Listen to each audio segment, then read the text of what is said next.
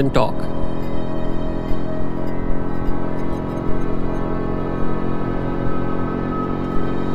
The Talkers around the table today discuss the norms and conventions. We'll think about the world of informal norms and conventions in a wide range of realms. Why and how do they come to be? What sustains them? What are the different mechanisms of enforcement? Why do we sometimes step in restaurants that we would never revisit? What kinds of changes or improvisations are permitted in creative domains such as classical music? Are norms a constraint in this context? What is a compliant personal style? Is it important for societies to informally punish opportunistic behavior? What might be the very long term implication of the spread of laws, regulations, and markets? And would norms be subsumed by laws?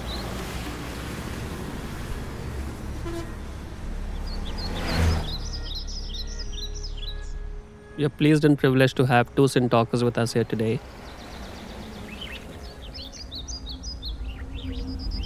Dr. Anish Pradhan is a Hindustani classical musician trained in tabla. He is also a researcher and is based in Mumbai. And Professor Rajiv Sethi is an economist working on, among other things, how stereotypes affect interactions between strangers, especially in relation to the criminal justice system. He is from Barnard College in Columbia University, New York.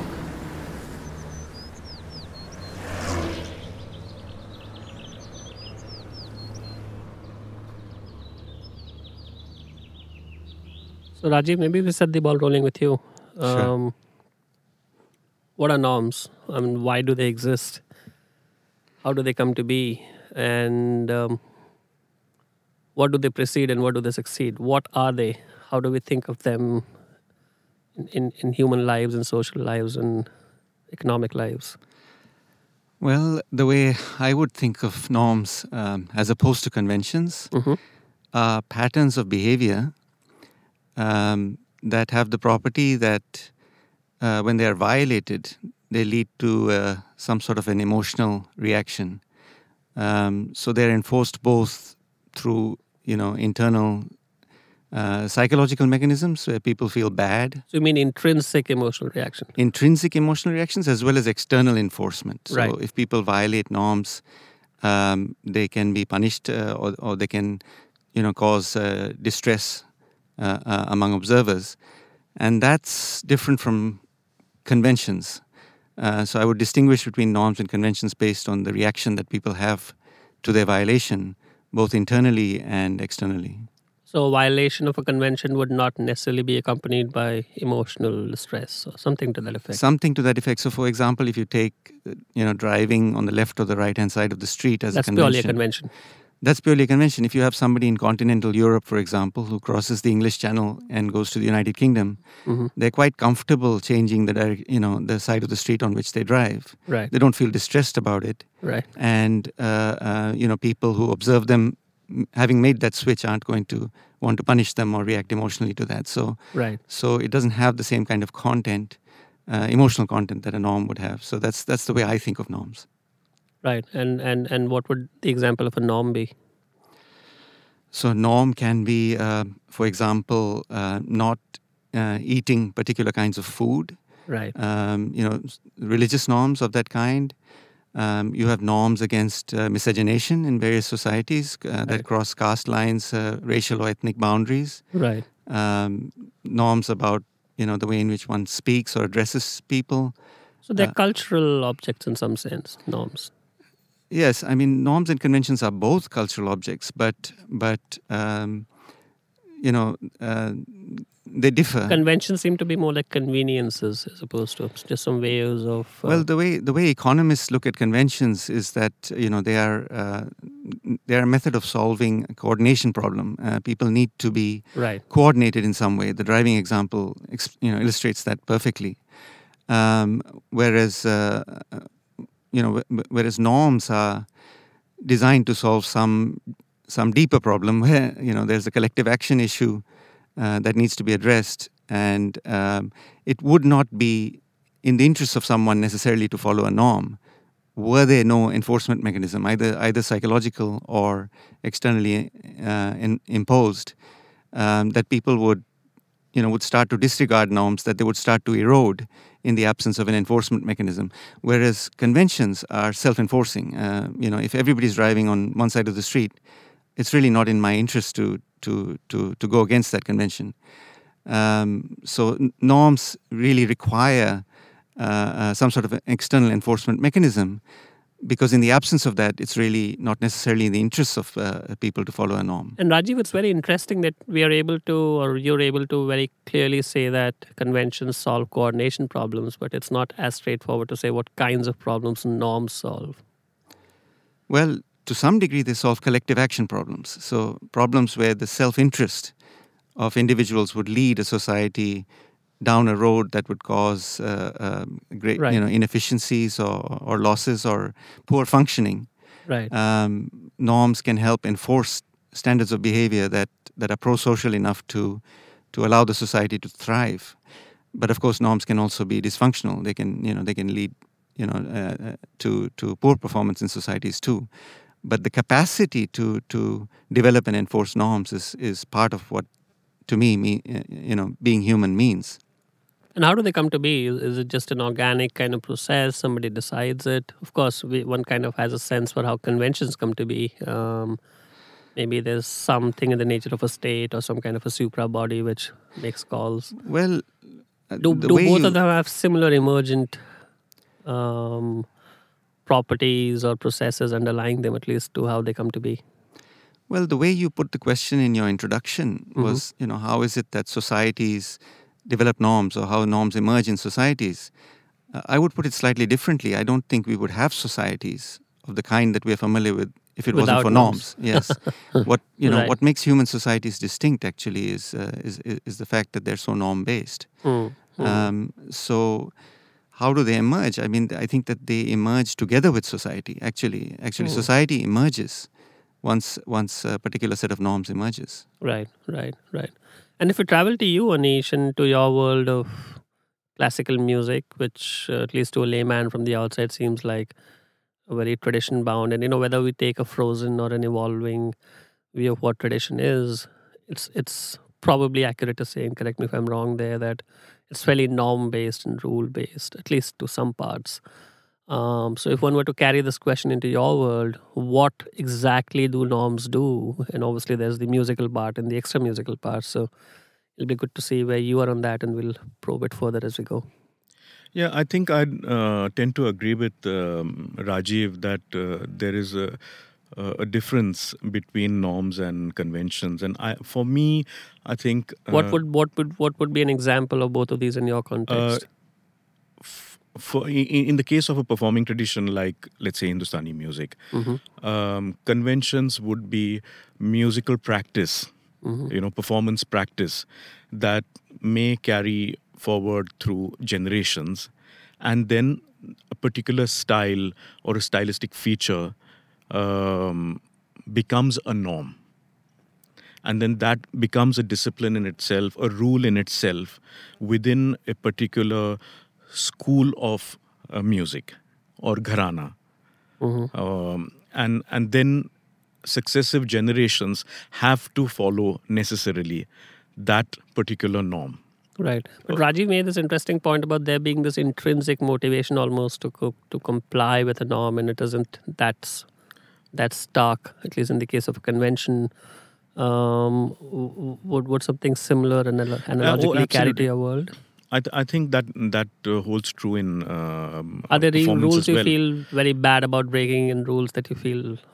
I mean, nobody feels all right about breaking rules, but I mean, and maybe rules is the wrong word. Um, well, I might be a little different from sure. most others because I, I like to take uh, risks. right. Uh, and I'm not particularly concerned about my public image. Sure. But uh, many musicians would perhaps, uh, um, you know, tread carefully uh, when they, um, you know, with regard to norms. And so, let's say even my students, for instance, Right. uh, I teach them a particular set of rules or norms, and uh, Such as what? um, and just so that we know that we're on the same page. I mean, you don't need to teach us the same rules right away. all right. So, So, um, um, so what is the norm in in a musical context? for instance, if you if you look at the repertoire itself that you're imbibing from your guru, um, you uh, you are taught, let's say, a compositional form. For instance, in tabla, you have a, a- a composition called qaida, and the, the the word itself suggests that it's about rules. Right. And so there is a set of rules how what is the seed idea. Uh, as you know that um, uh, hindustani tradition is largely um, based on elaboration of a seed idea. Right. so in this case the seed idea is uh, very clearly stated. And uh, the, the vocabulary uh, of the tabla that you use for that seed idea you cannot change that when you are elaborating so, whatever variations that you may do on the theme have to use the same set of bols or words from that vocabulary of that seed idea. If you don't do that, you are breaking the rule. Now, some rebellious people have done that, and uh, uh, obviously that has not mean that they are ostracized from the larger fraternity. Uh, but the fact remains that uh, those things are looked down upon. Uh, at the same time, So what what what do you mean when you say seed idea? You just mean the the the the, the content of it. The the what is what what does seed idea mean in your context? for instance, let's say mm, if I was to re- recite something, Yes. धा तिट्टे धा तिट्टे तिट्टे धागे तीना ता तिट्टे ता तिट्टे Okay, now this is, this? a very traditional, very old composition mm-hmm. which we are taught in the first year that you start. Mm-hmm. Everybody is taught across schools. Mm-hmm. Okay, across gharanas. So this is what you would call the seed, the seed idea, idea, of, of. Qaida. Yes, of the Qaida. Now, if you notice, I have used the word tete, bol tete. I have not used terikete. Right. Now, any elaboration that uh, follows should not use terikete. Should Right. not use, let's say, thun. Should not use dhere dhere. right. Other bols which are not there in that seed idea. So, uh, this is the way you have norms related to repertoire. Similarly, in the melodic framework, you have rags. So, so a particular rag will have a, a specific uh, set of swaras or notes and and um, used in in a particular movement uh, in the ascending and descending order. And uh, if you deviate from that um, then you might be considered as somebody who's breaking the rule or the norm. But at the same time interestingly there is a convention of deviating from the norm also. Right. So you mean And- a convention of improvisation, Uh, or, or you you mean it in a different sense? Uh, yes, because see, it is all about in a performing tradition. It's all about a creative impulse. right. So uh, if you, you're not you don't sen- want to make clones of yourself when you teach yes, students yes, or whatever. uh, ideally, ideally, Right. right. because if you're a sensitive musician and a sensitive teacher, Mm-hmm. then uh, you want the teacher, uh, I mean the student to grow as well, and yourself to grow as well. So, so sometimes you know I might be singing a particular rag or playing a particular rag, and then I I have this moment of inspiration, and very often that happens when you're on your own, not necessarily on the stage. So because uh, when when you're actually performing uh, in the presence of an audience, there are very many other pressures that act upon you. So so perhaps you you are you don't tend to take so many risks. Right. Okay, of course it depends again on who, who the musician is. Sure. Uh, but let's say you're working on your own uh, um, in the in in your home, you know, and and then you have this bright spark at some point, and then you continue working on it, working on it, and then you present it on stage. You test it out over a series of concerts, let's say. and then suddenly everybody thinks, okay, this is an interesting, and it almost becomes a convention in successive generations. And over a period, the disciples, disciples, disciple suddenly decides, okay, okay, this is the rule actually Right. in our style. So this is this is not one of those cases where you're breaking the norm for the sake of breaking the norm. It's kind of starts off as a creative impulse or something to the effect. So there's something organic about it. Absolutely. Um, Although there, there are uh, there's enough evidence to suggest that people also do things for novelty. yeah, sure. Okay, sure, so sure. or to So- please a certain kind of uh, patron or whatever you know. And So going back to the question you posed a little while ago, Anish, when you say that there are norms for how you deviate. So if, if one were to think of that in a somewhat rigorous sense, how how does one articulate something like that? And surely it's going to be in a very specific context and so on. But what's the nature of those norms for deviation? so there aren't norms for deviating, but there is a convention Okay. that people have deviated in the past. Right. So there are instances and examples of people having deviated. Yes, and that convention suggests Hmm. that if you want this tradition to be alive and kicking, then that convention should continue of deviating. Hmm. How to deviate, nobody lays down the rules. Sure. There are no norms for that. Because finally, you are a creative person. At best, your guru can provide you certain keys. Okay, Sure. maybe you can look at it a little differently. Sure. So that mentoring takes place. And the guru may not have done it himself or herself, but uh, he could suggest it, you know. Maybe you should take the risk and do this. and Rajiv, do you think of norms in a very living, organic sense as well, or how? Well, I mean, we know that they break down sometimes very, very quickly. hmm Um, so they are certainly living. I, I don't I don't know whether they're always designed to be living the, way that they are in music. Uh, and, you know, that's a wonderful example Right. where it appears as if the norm uh, um, constrains the deg- you know the degree of innovation, Right. but has within it the potential for innovation. Right. Um, uh, and it's it seems to be almost designed that way. Then you know, as you said, that it's perfectly permissible to violate from from uh, uh, uh, a particular set of rules. Do you think of these norms as a constraint? Or do fellow musicians think of, I mean, of course, you kind of get trained into it from a very, very young age and you pick up whatever you pick up. I think yes, sometimes it can be a constraining uh, factor. I mean, the very fact that let's say you're trained, uh, let's say in rag and tal, Right. okay, the moment you utter those terms, you know that this is the kind of framework you're Right. working within. Right. Okay, this is the formal structure. Right. Let's say, for instance, tal. So it's a cyclical pattern. Right. Okay. Now, if I want a linear pattern, it's not going to be tal. Right. A linear pattern Right. of rhythmic progression Right. will not be a tal. Right. It'll be something else. right. So, uh, and it'll have to be called something else because tal for me and for everybody else who's an initiated listener means a cyclical pattern of rhythmic mov- movement. So, are there, can one think of it in some other context, Rajiv, where something somewhat more, maybe not, const- maybe constraint isn't the right word, but th- there is fairly, str- fairly rigid boundaries of what one can do and not do, and there are frameworks available. So, you were beginning to talk about the organic, potentially living nature of norms. Um, No, I just the the the norms that I'm interested in as an economist. Mm. Um, uh, are not necessarily designed to be living. Uh, and, you know, so for example, with regard to the use of natural resources, so right.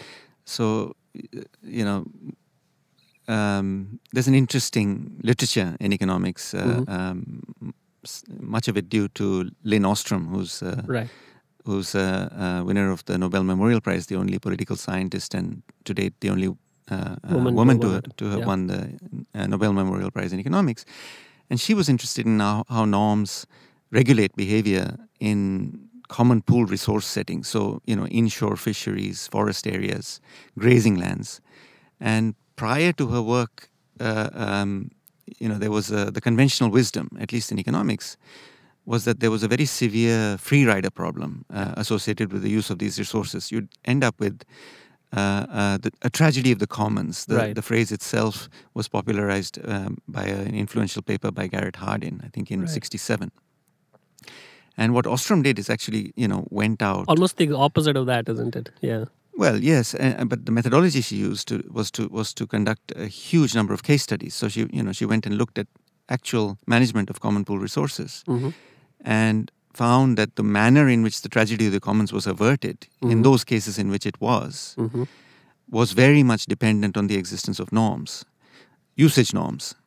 Um, that you know that that uh, um, you know you couldn't cut the branches of a tree below a certain level, or you couldn't uh, um, uh, catch fish of a certain size, you know things like that, um, and that if people violated those norms, they were punished, and they were sometimes punished in a very decentralized way. That that that people who were doing the punishing had to incur costs in order to do it. Sometimes they were actually violating the law, you know, in a broader sense. Uh, uh, that that kind of punishment was not legally actually permissible, but it would still happen. and you know, uh, you know So what this is what just some kind of an informal policing or something like that. informal policing, decentralized policing of these kind of actions. And, f- you know, from Ostrom's perspective, in the absence of that, you would end up with the tragedy of the commons, that, that the resource was managed in a sustainable way precisely because there were norms regarding the manner in which it, it uh, could be used. And there was decentralized punishment that was costly, and yet people did it. And they did it because they were upset when the, when the norm was violated. They incurred material costs in order to do it. There's a really interesting example. This is so beautiful. And the reason this works is because it's decentralized, because there's more comprehensive policing over the common pool.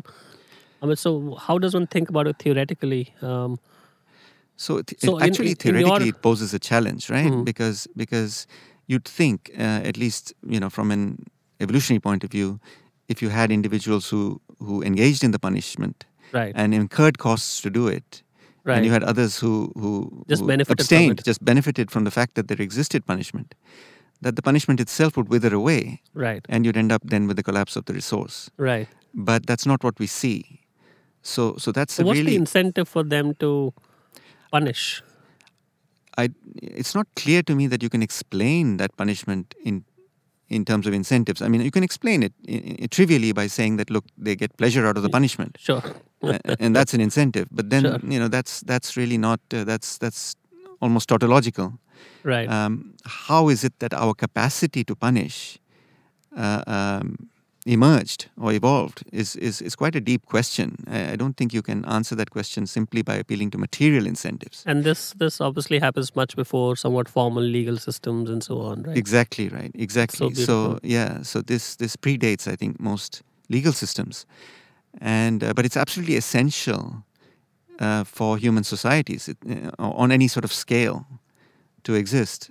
So um, And and so in an instance like this, Rajiv, if if let's say the state were to step in and take care of or whatever, take control of policing the forest or a fishery area or something like that, the the depletion would be faster as opposed to that was Ostrom's claim. Yes, that it could be. how rigorous is that? I mean, sure. There are instances of it, but but Mm. basically, so imagine that you know there are forest areas Mhm. that are taken over by the state, Mhm. and and people who were using them, uh, uh, using these areas for their own local needs, are prevented from doing so. Mhm. Um, they no longer, um, you know, the the norm that was sustaining uh, the patterns of behavior can can can break down, and and norms are actually quite fragile structures. Um, Yes. You know, once they break down, it's not so easy to recover right, a bit like uh, you know uh, you know species going extinct you know Right. it's not that easy to bring it back right. and that's so, so and so and so ostrom warned that you know if you were to uh, were to either uh,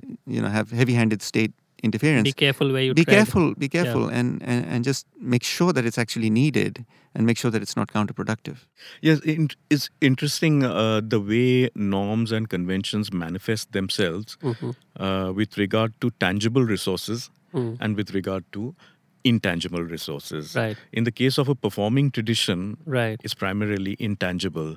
And particularly in the case of uh, Hindustani music, it was essentially an oral tradition, Right. which is not to say that there was no text based uh, knowledge, but it was primarily oral. Uh, But also- there's no al- equivalent of there being a forest or a lake or something in this this case. but right? there is a body of knowledge Mhm. and uh, previously let's say until the late uh, 19th century Right. uh, this was primarily the domain of uh, hereditary musicians Right. or courtesans Right. and uh, so so the element of ownership was uh, and authorship was with them Right. It's Right. only since the late 19th century that um, educated middle class uh, in India uh, took to learning uh, music and l- much later actually publicly practicing it. Uh, and even later uh, taking it up as a profession. So I'm a first generation musician. Mm. My parents uh, are not uh, were not musicians, uh, and uh, so who is to say what is a convention? Who is to decide what is a norm? And who is to decide how to change the norm is also linked to whose music is it. Mhm. And uh, I'm sure at a certain point, hereditary musicians, and there are instances of this, people have written about it or spoken in, in informal um, circles, Sure. that uh, hereditary musicians weren't happy that this knowledge had gone out of their hands, so to speak, uh, to others who were now making decisions about the music which they previously uh, supposedly owned. Oh, that's interesting. And also, from the uh, late 19th century and particularly in the early 20th century, a lot of this music also became text based in the sense that um, music educationists compiled uh, a lot of traditional uh, material and put it out there uh, like textbooks. Now, the new set of teachers who were not necessarily belonging to the hereditary families, uh, they started basing their pedagogy on these textbooks. Okay, so now a, what was a living entity became a frozen entity in those textbooks. Even the manner in which you elaborated upon the seed idea was clearly defined there Right. step one, step two, step three. And because all these textbooks were also linked to evaluating candidates for periodic examinations. You see, earlier, the examination for a performer was the concert stage. But the when you started uh, including music in curriculum, whether in schools curriculum or having special music schools which were you know uh, which they tried to set on par with let's say university style teaching. No, that's that's yeah yeah. so so then uh, things changed you know. So i and you can notice this change from early recordings that people made on 78 rpms the manner in which they engaged with uh, the repertoire is quite different from the way we we do Right. the very sound of the music has changed technology apart Sure. technology of course has um, you know Sure. uh, enhanced that even more Is it possible to think of the kind of instance that we were talking about, Rajiv, in the context of intangible resources? It's trickier You know, uh, the thing is that when uh, because it's it's it's not like this exhaustible thing that you run out of, and it's not a small fish versus a big fish kind of problem. But yeah, um, is there a way to? I mean, the kind of uh, the kind of cultural resources that that you were discussing to me are quite tangible. Um, you know, one in the way that one preserves the stock of a natural resource Mhm. for use over time and by subsequent generations. Is Um, that you allow I- it to reproduce? Yes, I, and I've never I've never thought about this this way before, but it seems to me as if you know there's a stock of knowledge. There's there, there are prior innovations, um, and and in some sense they need to be preserved if they're going to continue to be used. You know, and and and if actions are taken that cause them to be depleted or to break down or to become chaotic, that's uh, that's not that dissimilar from the depletion of a natural Yeah, it's almost linked to this whole idea of how do you take it from one generation to another? How do you take it from one group to another? How Mm. do you how do you make this pool of whatever it might be Actually, I'm reproduce, give it some kind of sustainable? Yes. I'm always a little apprehensive Hmm. of using the word preservation because preservation that kind of freezes it. Yeah, it's, in some ways, uh, I- don't think freezes it. Rajiv means it necessarily Yeah, in that. but I, I, I needed to mention this Sure. particularly because promoters of music, you know, uh, and uh, um, because once again, since the late 19th century, and this is very intrinsically linked to our national movement for independence. Sure. So mm, the educated middle class was looking for symbols of uh, um, Indian culture, pan Indian culture. And so one of the symbols that they saw was Indian music. Okay. And so immediately they wanted to classicize it. They wanted to make it like a monolithic structure they wanted to say that it had a direct relation to everything that was Sanskritic and Hindu. So anything that happened in the interim was which not only deviated but disturbed what could have been a continuum. So anything that happened during uh, Muslim rulers in quotes was not something that was to be celebrated. Then, of course, there were uh, other people who said that no, no, no, no. But uh, what the Muslim rulers were did was not too bad because now we at least have that music with us. Sure. No, you that's know, fine. so That's fine. so um, uh, what I was trying to say is that constantly there was this harping on antiquity, on preserving something that was ancient and glorious. How are these? How are these norms enforced? So if if one is in a gharana and you're tra- you're training under a guru, Yes. and so what are the mechanisms at work?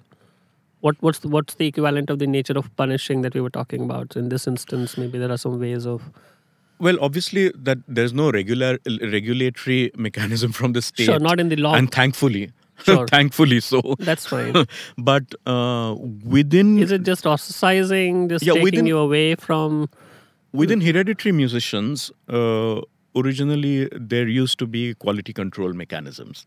So, uh, for instance, uh, there was something called Jumma, which means Friday. Mhm. And this is particularly with Muslim musicians, I'm saying. Uh, but similar quality control was probably um, existing in Hindu musicians as well, you know, where musicians, hereditary musicians gathered uh, at a certain spot and junior musicians performed first, followed by senior musicians.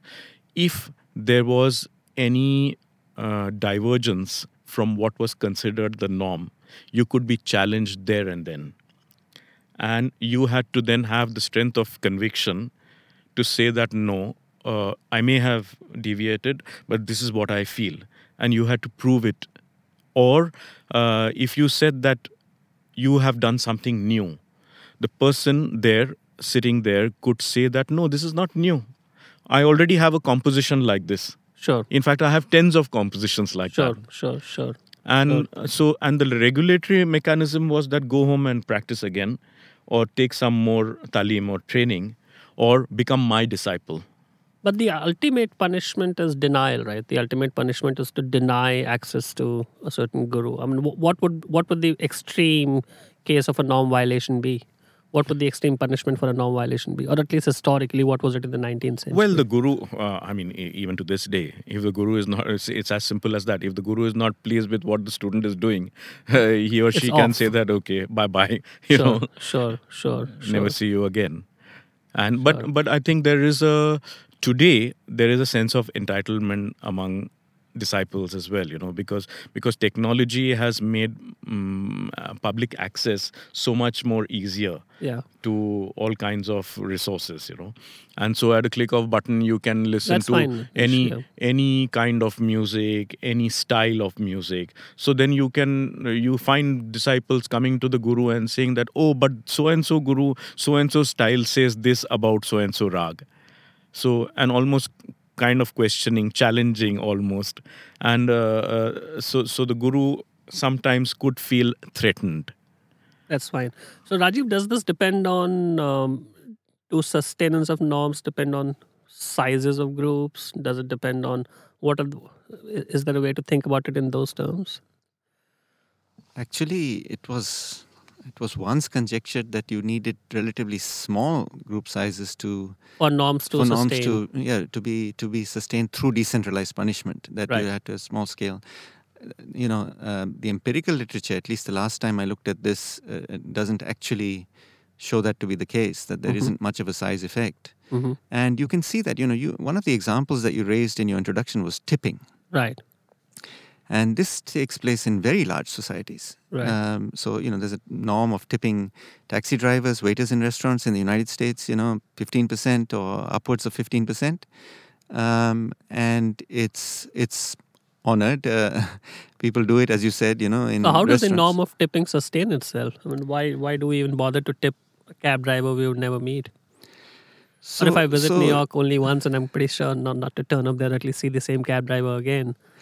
So, you know, first of all, it's quite possible that that there could be retaliation there and then. So there's risk of punishment, Yeah, instant risk of punishment. instant yeah from from from from the victim in this case the so-called victim the one you know um, there's the possibility there's a possibility that you know uh, um, your bags may be you know thrown into a puddle or, or that you know they may be rude to you they may be you know say something that's upsetting So how does that knowledge transmit itself through folklore, through anecdotes, through think of that nature? Because how, how is one supposed to fear? Well, it's not. First of all, I, it's not clear to me that it is fear that mostly drives norm compliance in that Sure. in that in that situation. People just do it because it's done, without really giving it much of a second thought. but the possibility of punishment is definitely there. Right. And you know, if you if you if you walk out of a restaurant without tipping or uh, a taxi cab, you're going to upset the individual involved, the person who was expecting the tip. I mean, Right. because it's factored into their wages. I mean, w- you know, when they accept that employment, um, they're making some It's sort a of part of the- assessment. yeah, right. exactly. Right. Um, you know, what would their earnings be if the norm was followed? Um, and uh, and so they're going to be upset. Now they may not be able to retaliate. They may not be willing to retaliate. Um, but you know, for the most part, I think that you know internal mechanisms are sufficient to sustain this thing. But what's puzzling and what's interesting, actually, from a theoretical point of view, hmm is why would they incur costs in order to punish you? So just imagine a situation where you don't tip a taxi driver and they throw your luggage on into some water uh, as retaliation. I mean, it, it's a it's a rare event, but suppose just imagine for you know the thought experiment. They are taking a great deal of risk. So you know you could call the police, you could you know retaliate against them, and then certainly not going to get a tip after behaving in that manner. Right. So they have nothing to gain materially by doing it.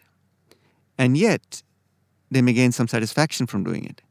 And, you know, my claim is, um, and this is not original by any means, there are people, uh, in particular the, the anthropologist Robert Boyd, uh, in collaboration with Pete Richerson, and others have made, Sam Bowles, others have made this argument that, uh, that this willingness to punish is, is, is, is something that's quite intrinsic. It's quite universal Hmm. um, when when norm violations are uh, are observed, and it could be that the norms themselves can vary a lot across time and place, but the fact that people are willing to engage in costly punishment does not, and that we wouldn't have human societies of the kind that we do if we didn't have this capacity. This capacity appears to be quite universal. So this willingness to punish is seems like a fairly central part of sustaining the norms. I think you know I, if I can and you kind of yes. Yeah, if I can, if I can reference your very interesting uh, episode Right. uh, on the invisible invisible Right. hand, Right. you had a, a, a, a you had a, you had a biologist discussing the distinction between human societies and primate societies, who made a very interesting conjecture. Right. Amitabh. Yeah. Which a a very interesting conjecture that maybe the European experiment with liberal democracy was coming to an end, and that we were Right. going to revert to the, the, the, the despotic and you know corrupt society that is more typical of other primates. Right. You know, and the reason I think uh, I, I think that's a very interesting conjecture, but I, the reason I I, It I, don't think there's any that. danger of that is precisely because, Because we happen to have have norms. have this capacity. We have this capacity to punish people who violate norms, and therefore we have the capacity to have in a, in a, very, very decentralized kind of way to prevent. That's that, that's right, and, uh, and and really the evidence that Rob Boyd uh, um, advances in in support of this distinction between us and the other primates is that we occupy habitats across the across the globe.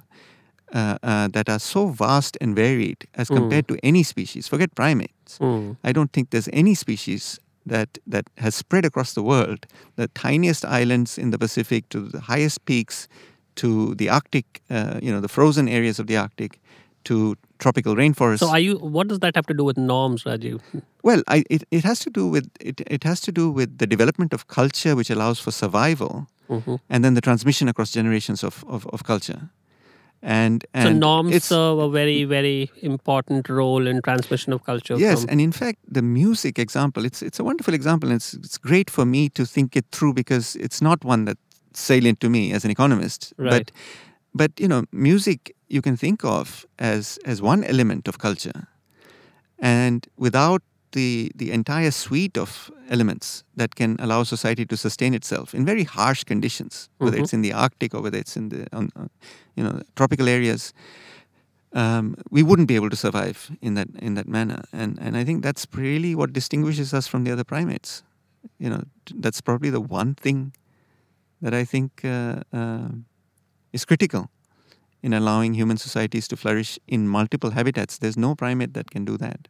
There's one thing that I uh, was thinking about uh, uh, when you talked about punishment, and I, I felt that one reason for people to also, uh, uh, you know, follow norms is to do with uh, retaining your public image or your prestige in in that particular social circle. identity. In a way. Yes. Uh, not only identity, it's a respect and a, a- a- Status. position or status. Uh, because there is always that threat that okay, if I don't, It's a process of acquiring a certain differentiated reputation. Is is is is that is that it? or rather retaining it. Once it. once having, let's say I'm an established musician today. So norms become a lot more important when you have to retain a reputation already somewhat earned, yes, yes. as opposed to Yes, very often it does. Right. Although there are people, um, let's say in Hindustani music, who have uh, taken the jump, you know, and and deviated even after becoming very established.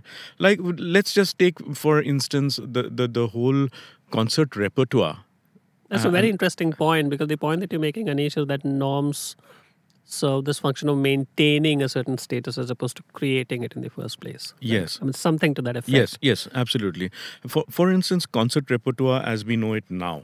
Mm-hmm. You know, let's say in, in a vocal recital, you will have forms like uh, khayal, thumri, dadra, etc., etc. in one evening. Right. But there was a time when, let's say, the khayal singers would not sing necessarily thumri.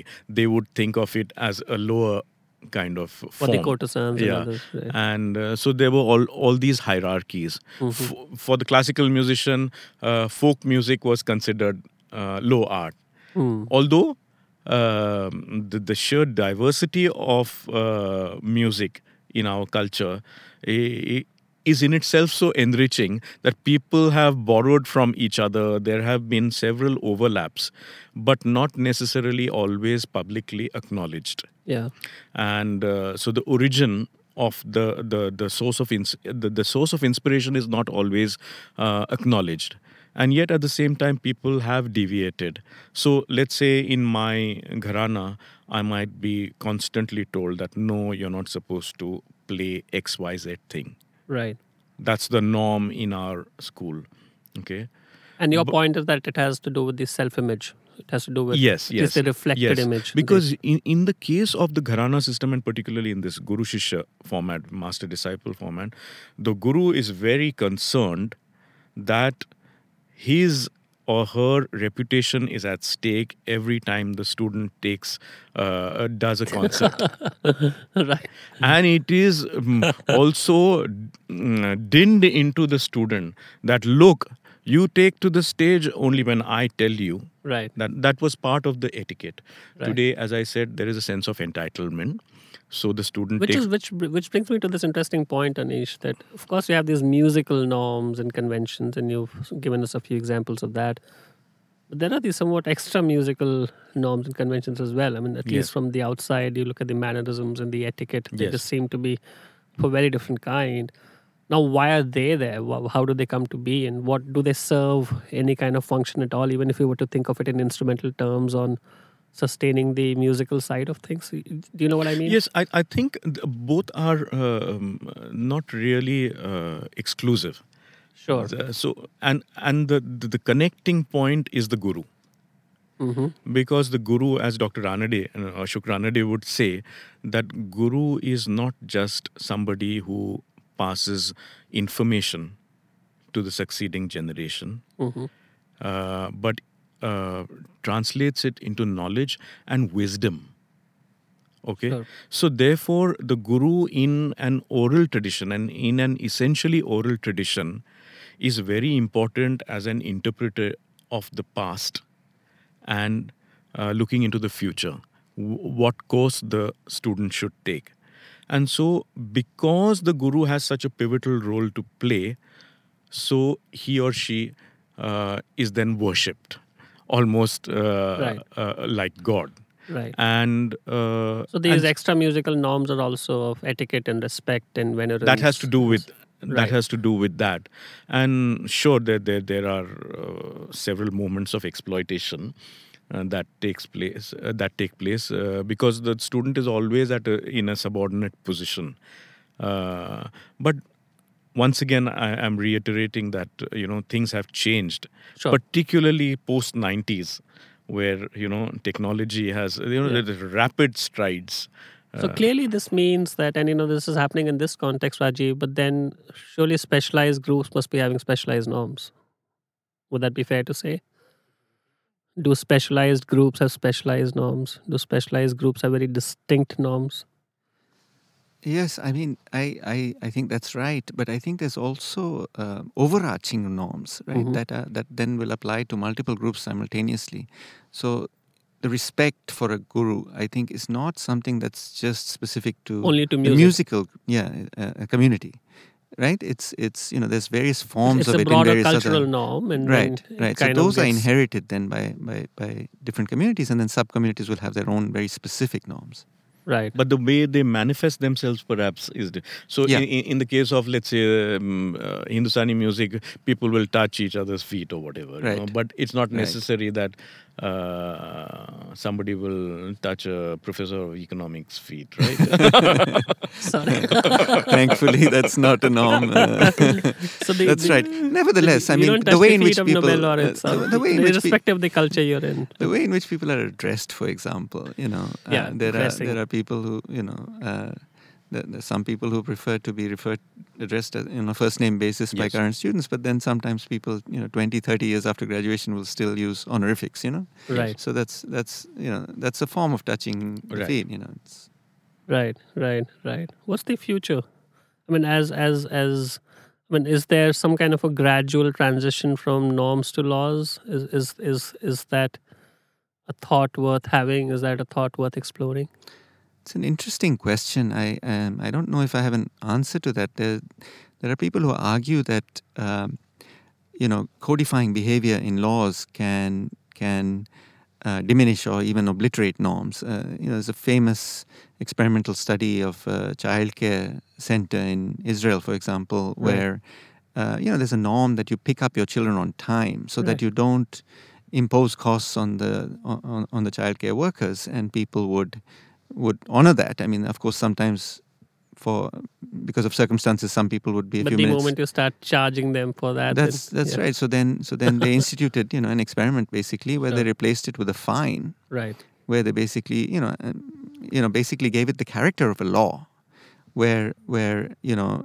If you do not pick up your child by a particular amount of time, there's a certain amount of uh, sometimes moral punishment seems to be superior to monetary punishment. Well, at least in terms of compliance, because what happened, what was found in this particular experiment, um, uh, was that people uh, um, picked up their children later than they did when there was no fine. Right. So you'd think, you know, adding a fine would make it costlier, um, but it eroded, you know, or at least it, you know, changed the framing of the problem away from one where uh, uh, it was wrong to do something uh, into a frame where it was costly and people were willing to pay the costs, but they weren't willing to do what was wrong. Yeah, that's a great point. But is there a way to generalize it further? I mean, uh, is, there, as one thinks of this somewhat historically over the last 300 years, 500 years, and tries to roll, one can try and roll the clock backward, and one can pick any domain in any instance. Um, so laws aren't always a bad idea, right? Oh no, no, not at all. Uh, right. No, So, because so is there uh, a way of saying when they work all right and when they don't work all right? And I understand this is a simplistic way of posing it, and it's not just norms versus law. But is, is there a way of even dealing with something somewhat tentative? um, I'm not sure I have anything particularly intelligent to say about when Right. uh, the imposition of law, you know, when a formalization of a pattern of behavior in law is a good idea. There's there's really interesting work actually about why people comply with laws. Actually, there's there's a, there's a very strong norm based component Mm-hmm. on compliance with laws. Mm-hmm. Um, so this is, you know, um, actually, there's pioneering work by Tom Tyler on this. Um, the, the, the, the old view, at least in economics, of why people comply with laws is because they'll be punished if they don't. Right. Um, but you know, a, a lot of it happens to be related to their trust in the law enforcement community, their their their belief in the you know the, you know the justice of the system of laws and the manner in which they they are enforced and so on are absolutely critical uh, in determining. So so laws and norms actually interact with each other in ways they're not quite so separable. Right. Interesting. And why why why do students why did students comply with the norms that gurus imposed on them for so many years? Seems to be breaking down a little bit, but you know we'll we can maybe think of this in both. Yeah, well, uh, earlier on it was because uh, uh, the sheer, um, you know, the, the the reasons that you the, you wanted a good teacher for yourself, and that was not always possible to to have. Uh, because many of the gurus were migrating to different cities depending on what patronage they were receiving from those areas. So it wasn't always uh, easy to convince a guru to accept you as a disciple. Right. Today the situation is And then is you so you kind of offered your compliance in return for yeah in many ways Uh, Right. even I mean um, in the old days it was even you you did menial chores right. so household duties etc etc thankfully that has changed and and uh, but you know uh, coming back to your question to to Rajiv about uh, the- Right. the, future uh, I wouldn't be comfortable with uh, you know laws uh, in relation to uh, the creative aspect you know or, or uh, the practice of music let's say. Because then it's killing uh, or stifling creative freedom. I mean that's what censorship is about.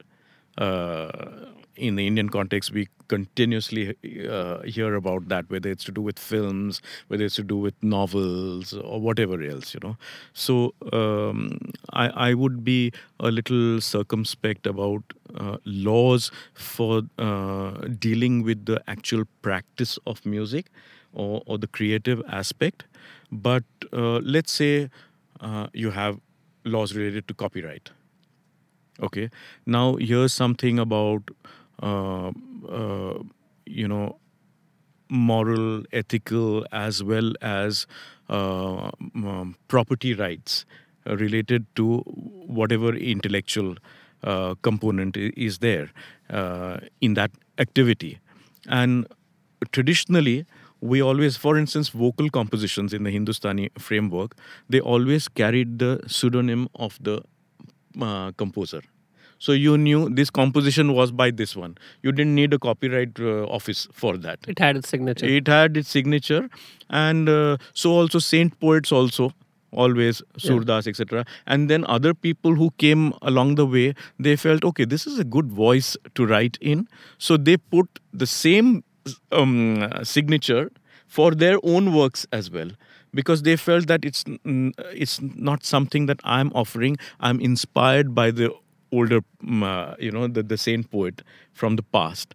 So, so many Surdas compositions or Kabir compositions are not necessarily written by Kabir or That's fascinating. That's the, that's a reverse of Yes. plagiarism. Actually, Yes. it's the opposite of plagiarism. Exactly. the opposite So what- you're- where you ascribe to somebody what they've not done because it's it's similar stylistically, not even in content, Yeah. right? So you, you this is a formal yes, kind of reverse. Uh, yeah. It's Yes, so you take Are there any instances of that in your world? Doesn't look like.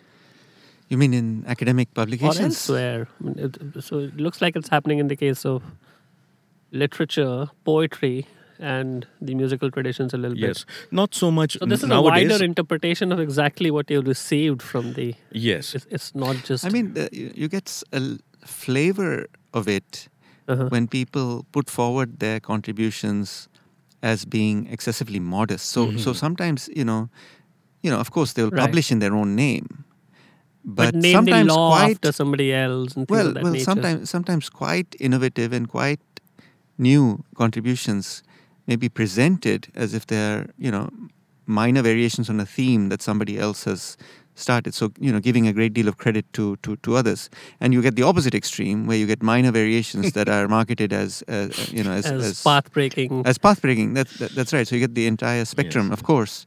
But it's interesting that sometimes, sometimes very, um, sometimes very substantial. Maybe less so now than before, but sometimes very substantial progress comes uh, in the guise of a very small variation on a theme uh, yes, uh, developed think by uh, somebody else. Yeah, the, the same holds true in, in music as well. But but in the context of law, I think that having a law like the Copyright Act, let's say, is very important in this day and age.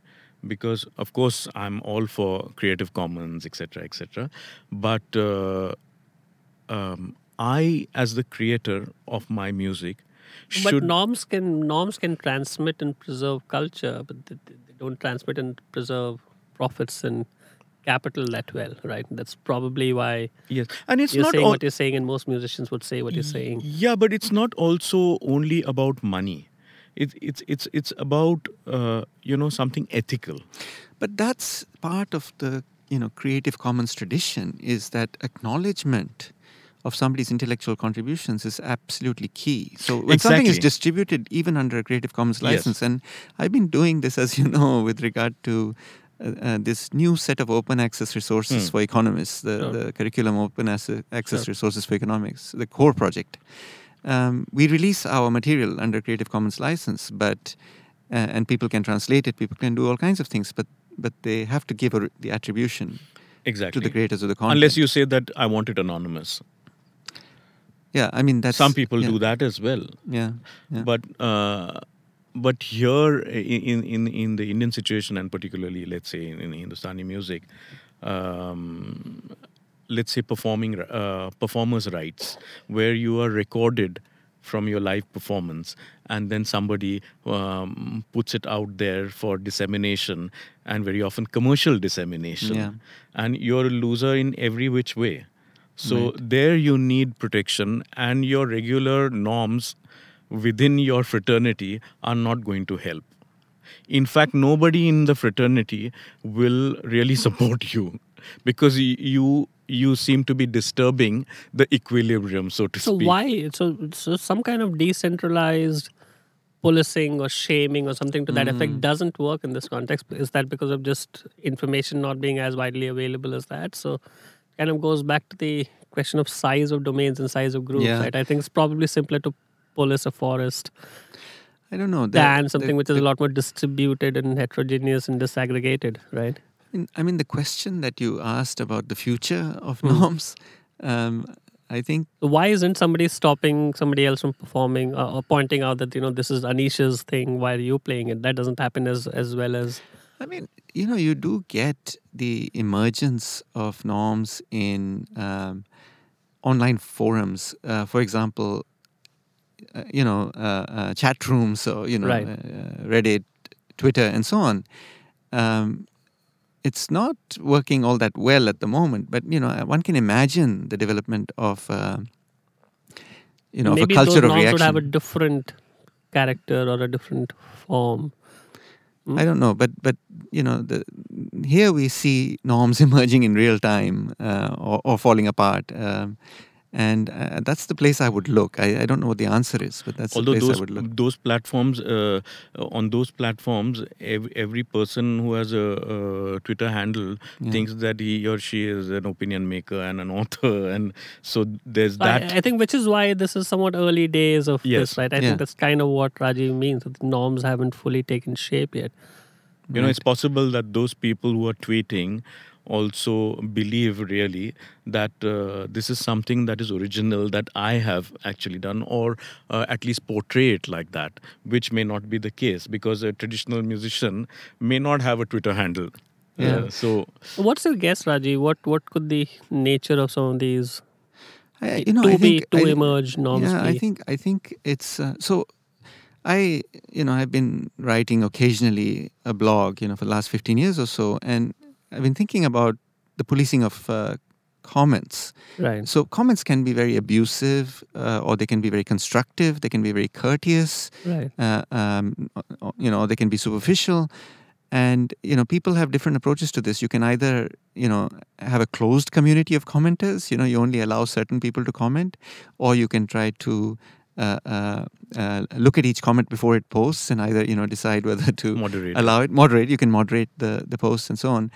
And uh, um, so basically, you're trying to design the sort of institutional structure of online communication.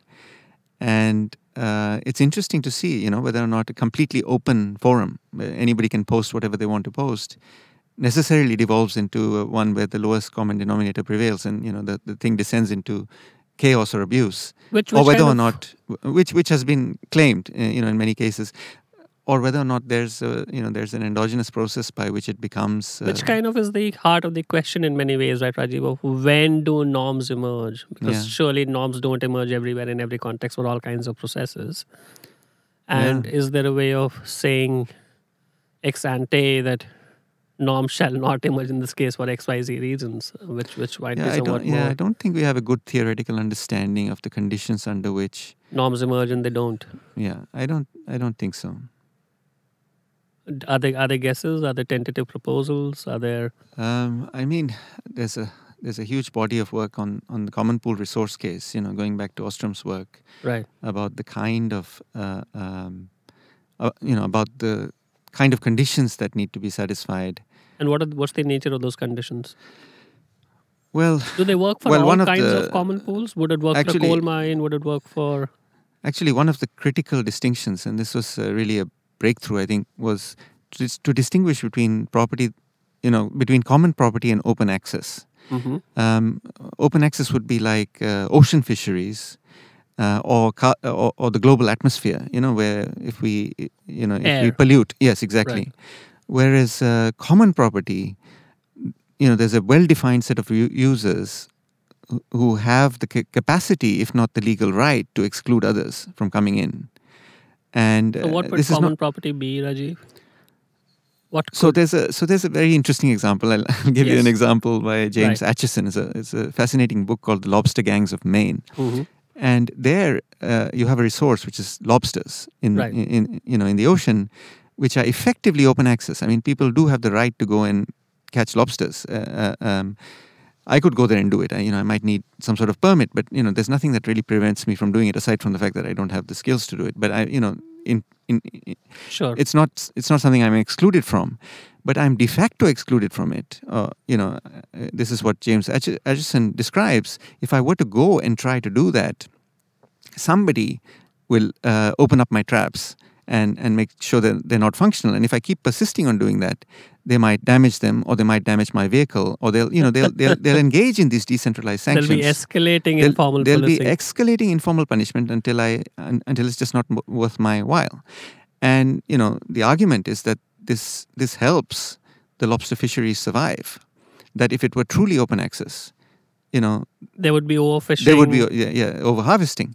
And um, you know, so so what's happening here is that an open access, you know, under a legally open access resource is de facto common property of those people who feel that they have the right so does to it have, exclude others so from it. When, you know, when one speaks of some of these instances like the online platforms and things of this nature, the very fact that it doesn't seem like a finite resource is that the reason why such kind of policing and I some kind of think I think that's probably I think that's probably a big part of the problem is that is that you know some of the chat rooms or the comment boards are are, are genuinely open access, right. and in in that case you don't have a well-defined community of users, and you can't get the kind of norms that Ostrom uh, identified. So there's no homogeneity to the nature of users, and that's why Well, I don't think I don't think homogeneity is necessarily the key. but they key need to share issue. some characteristics. Yeah they need they need to you know have the space to develop the capacity to punish each other Right. in ways that sustain uh, um, efficient use in, in, in some sense Right. And we'll end with you, Anish. What's the future? Future of norms in in in, in, in classical music. Um, are are things like gharanas and some some of the rules that you mentioned. How rule bound do you expect your music to be um, 500 years out, 1000 years out, 250 years out? One can just pick any time frame one likes. Well, I think that so long as the convention to deviate, to innovate, to experiment continues, uh, which is what uh, the tradition actually teaches us, and which is why the tradition is living, uh, we will always have new sets of norms. And uh, those norms will keep changing from generation to generation and uh, I wouldn't uh, feel threatened by it uh, or feel threatened that uh, the the tradition will uh, die out as a result of that. It will because change is inevitable, and sure, what was hundred years ago is not what. Sure. Uh, the, the, the music that we are making today, and hundred years from now, who knows, you know. So um, I think so long as we respect the fact that uh, you know the convention to uh, innovate is there, ever present. We will constantly have new sets of norms. And that was a part of the tradition. Yes, isn't absolutely. So, you- so at least the music is in safe hands. Uh, I'd like to think so. Perfect. Thank you so much to both of you for making it, and we look forward to having you soon again. Thank you very much. Thank you. Thank you.